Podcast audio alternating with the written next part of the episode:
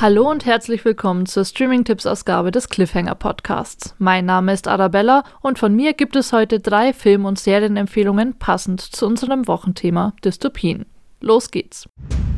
Streaming-Tipps. Die Empfehlungen werden dir präsentiert von der Shelfed Kalendervorschau. Hol dir die besten neuen Serien, Filme und Dokus für deine Dienste direkt in den Kalender und verpasse keine Neustarts mehr. Alle Infos findest du unter shelfed.com/kalender. Das Bild, das Filme und Serien von der Zukunft entwerfen, ist ja meist extrem düster. Zumindest wenn es um die Lebenschancen des Einzelnen in einer dystopischen Gesellschaft geht.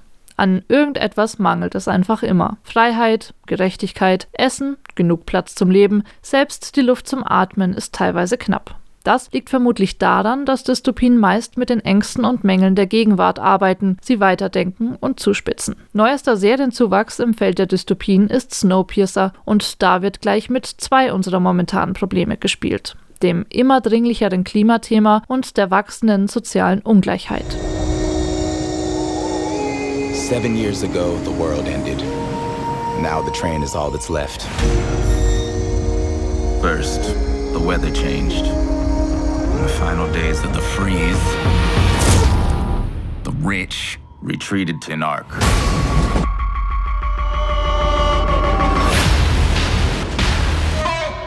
This is Snowpiercer.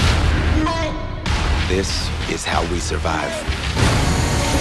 There are those who have and those who suffer. What do you see when you look at this train? I see a fortress to class. I see 3,000 souls surviving on a planet determined to freeze all life. Today, we take this train. We Snowpiercer ist Klassenkampf auf engstem Raum nach der Klimakatastrophe. Denn nachdem die Menschen versucht haben, die Erderwärmung mit einem chemischen Kältemittel zu stoppen, bricht eine neue Eiszeit herein. Der Planet wird unbewohnbar, beinahe alles Leben wurde von der extremen Kälte ausgelöscht. Nur diejenigen haben überlebt, die sich auf den gigantischen Zug des mysteriösen Visionärs Mr. Wilford retten können. Während eine kleine Elite in der ersten Klasse allem erdenklichen Luxus frönt, lebt der Großteil der Passagiere am Ende des Zuges, zusammengepfercht unter katastrophalen hygienischen Bedingungen. Die Abteile dazwischen hingegen führen ein halbwegs komfortables Dasein, solange sie sich qua ihrer Arbeitskraft als nützlich erweisen. Man ahnt es. Snowpiercer ist zwar in der Zukunft angesiedelt, ist aber vor allem eine Parabel auf die soziale Ungleichheit in der Gegenwart. Die zehn Folgen der ersten Staffel, die seit dem 25. Mai wöchentlich auf Netflix ausgestrahlt werden, verstehen sich als Reboot des gleichnamigen Films von Bong Joon-ho, der spätestens seit Parasite zur Riege der Meisterregisseure gezählt werden kann. Wie im Film beginnt die Handlung mit der Planung eines Aufstandes. In den knapp sieben Jahren, in denen der Zug bereits unaufhörlich durch das Eis prescht, wäre das bereits der 19. Erwählter Anführer der unterdrückten Tailies ist Layton, der seiner Rolle als Revolutionär aber je entrissen wird. Im vorderen Teil des Zuges gibt es nämlich eine Leiche und um Panik an Bord zu verhindern, muss der brutale Mordfall umgehend geklärt werden. Da Layton in seinem früheren Leben als Detective tätig war, wird sein Können von Zugsprecherin Melanie Cavill, gespielt von Jennifer Connelly, in Anspruch genommen. Was eine spannende Kriminalgeschichte in außergewöhnlicher Rahmenhandlung sein könnte, entpuppt sich aber leider als halbherzig erzählter Alibi-Plot, um den Stoff eines nur zweistündigen Filmes auf 10 50-minütige Folgen auszuweiten. Dieses künstliche Strecken einer eigentlich engmaschigen Dramaturgie geht dann auf Kosten der Intensität der Message. Der Mordfall, die Ermittlungen und das folgende Tribunal rücken das Augenmerk weg von dem, was Snowpiercer eigentlich ist. Geballte Kapitalismuskritik. Trotz aller Schwächen weiß Snowpiercer allerdings zu unterhalten. Das liegt vor allem daran, dass die Serie vom einzigartigen Setting eines dystopischen Kammerspiels zehren kann. Außerdem punktet sie zumindest teilweise durch herausragende schauspielerische Leistungen. Weiß man nicht um den Verlust gegenüber Bong Joon-ho's scharfer Gesellschaftskritik, ist Snowpiercer somit ein zufriedenstellendes Serienerlebnis. Wer sie noch nicht kennt, ist aber vermutlich mit der gleichnamigen Filmvorlage, die ebenfalls auf Netflix zu sehen ist, besser beraten. Sometimes it seems like the world looks alright. Like they put a coat of paint on it. But inside it's rotting to pieces. The lunatic is on the grass. They said they would make a better world. Remembering Smooth away the rough edges. and daisy chains and bluffs. But that was a lie. Got to keep the loonies on the path. I guess the rough edges are the only thing I'm hanging on to.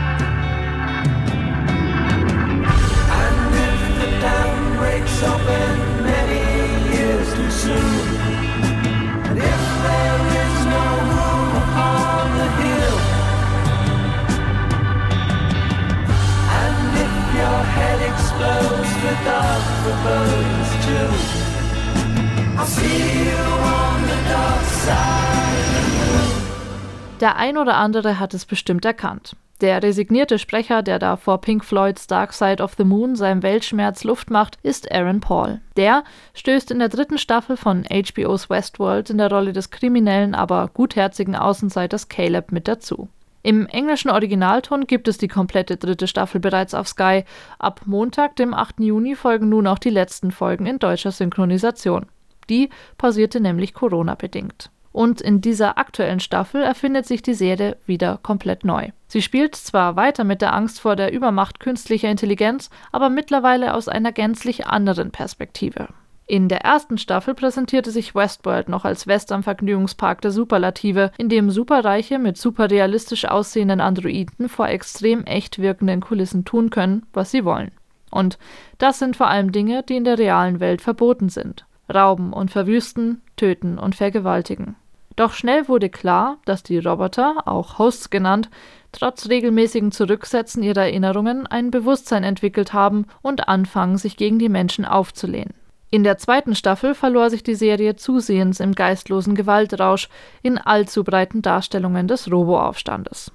Als Zuschauerin fürchtet man sich allerdings zumeist eher von den rücksichtslosen Geldgebern, Besuchern und Köpfen hinter den Entwicklungen, weniger vor Dolores, gespielt von Evan Rachel Wood, und Maeve, dargestellt von Sandy Newton, den zentralen Anführerinnen der Revolte.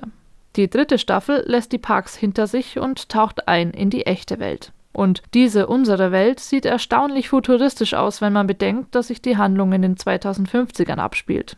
Typisch Dystopie ist alles in bläulich kaltes Licht getaucht, Architektur und Alltagsdesign ultra clean, die Autos fahren, selbstverständlich, von ganz allein. Macht man sich bewusst, wie die Corona-Pandemie unser Zusammenleben in nur wenigen Monaten veränderte, wie Google und Facebook innerhalb weniger Jahre zu einem festen Bestandteil unseres Alltags wurden, erscheint der schnelle Wandel hin zu einer völlig anderen Lebensrealität aber gar nicht mehr so weit hergeholt. Apropos Google und Facebook. Die wohl zentralste Neuerung in dieser Welt ist eine von Inside Inc., dem größten Tech-Unternehmen überhaupt, entwickelte Superintelligenz, die Daten über alles und jeden sammelt. Soweit, so bekannt. Nur verwendet diese Superintelligenz diese Daten, um die Zukunft eines jeden Individuums vorherzusagen. Geht sie davon aus, dass ein Mensch binnen weniger Jahre Suizid begehen wird, stoppt es Investitionen, beispielsweise in Form von prestigeträchtigen Jobs, was den Selbstmord dann tatsächlich wahrscheinlicher werden lässt. Eine self-fulfilling prophecy sozusagen. Jetzt sind es also die Menschen, die sich damit beschäftigen müssen, was ein freier Wille denn überhaupt bedeutet. Denn genau betrachtet unterscheidet sich ihr Leben nicht mehr allzu sehr von dem der Hosts im Park. Sie werden konstant beobachtet und andere entscheiden für sie, was aus ihnen wird. Beide sind in Handlungsschleifen gefangen, die keinen freien Willen vorsehen. Na, wenn das mal keine dystopische Vorstellung ist. Westworld hat damit nach einer schwachen zweiten Season sein Potenzial wieder entdeckt, über hochaktuelle ethische Fragen zu philosophieren.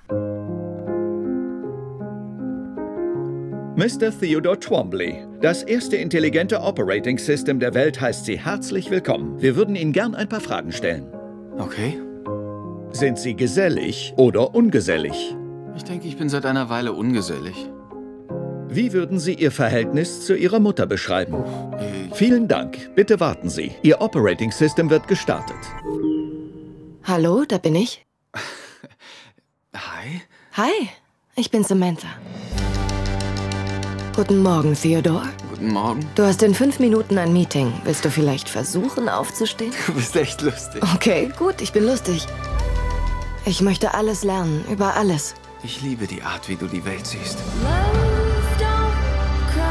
Wann bist du wieder bereit für ein Date? Wie meinst du das? Ich weiß aus deinen E-Mails, dass du eine Trennung hinter dir hast. Also neugierig bist du gar nicht.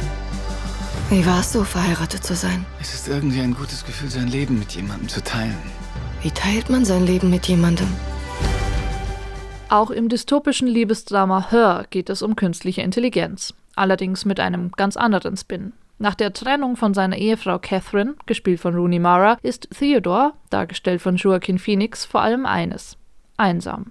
Um sich abzulenken, kauft er sich OS One, eine intuitive Sprachsteuerungssoftware, die auf künstlicher Intelligenz basiert. Er entscheidet sich bei der Installation für eine weibliche Stimme, woraufhin sich das Betriebssystem den Namen Samantha gibt, im Englischen übrigens gesprochen von Scarlett Johansson. Durch stundenlange Gespräche wird eben diese Samantha für Theodore schließlich immer realer und schnell entwickelt sich zwischen den beiden nicht nur eine freundschaftliche, sondern sogar eine intime Beziehung. Doch was zunächst beinahe nach echter Alternative zu zwischenmenschlichen Romanzen aussieht, erweist sich natürlich bald als trügerische Illusion.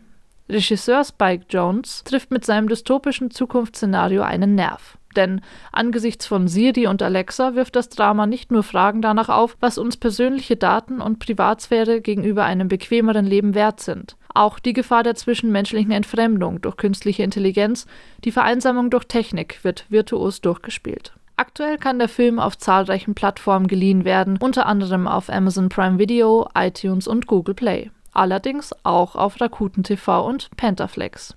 Viel Spaß beim Entdecken der Tipps wünscht dir die Kalendervorschau von Shelft. Hol dir Vorfreude in deinen Kalender. Alle Infos dazu findest du auf shelft.com/kalender.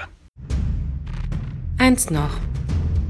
Und damit sind wir auch schon am Ende meiner dieswöchigen Streaming-Tipps und unserer Themenwoche rund um das Thema Dystopien angelangt. Falls du es nicht ohnehin schon getan haben solltest, empfehle ich dir unbedingt in das Gespräch meiner Kollegin Dubrila mit Jan Müller von Tokotronic reinzuhören. Das findest du in der aktuellen Mittwochausgabe des Cliffhanger Podcasts, also einfach in der letzten Folge vor dieser hier. Wir freuen uns, wenn du auch nächste Woche wieder mit dabei bist. Dann geht es an dieser Stelle um Join und sehenswerte Streaming-Tipps der Plattform von Pro7 Sat1 Media. Denk immer daran, du musst nicht alles schauen.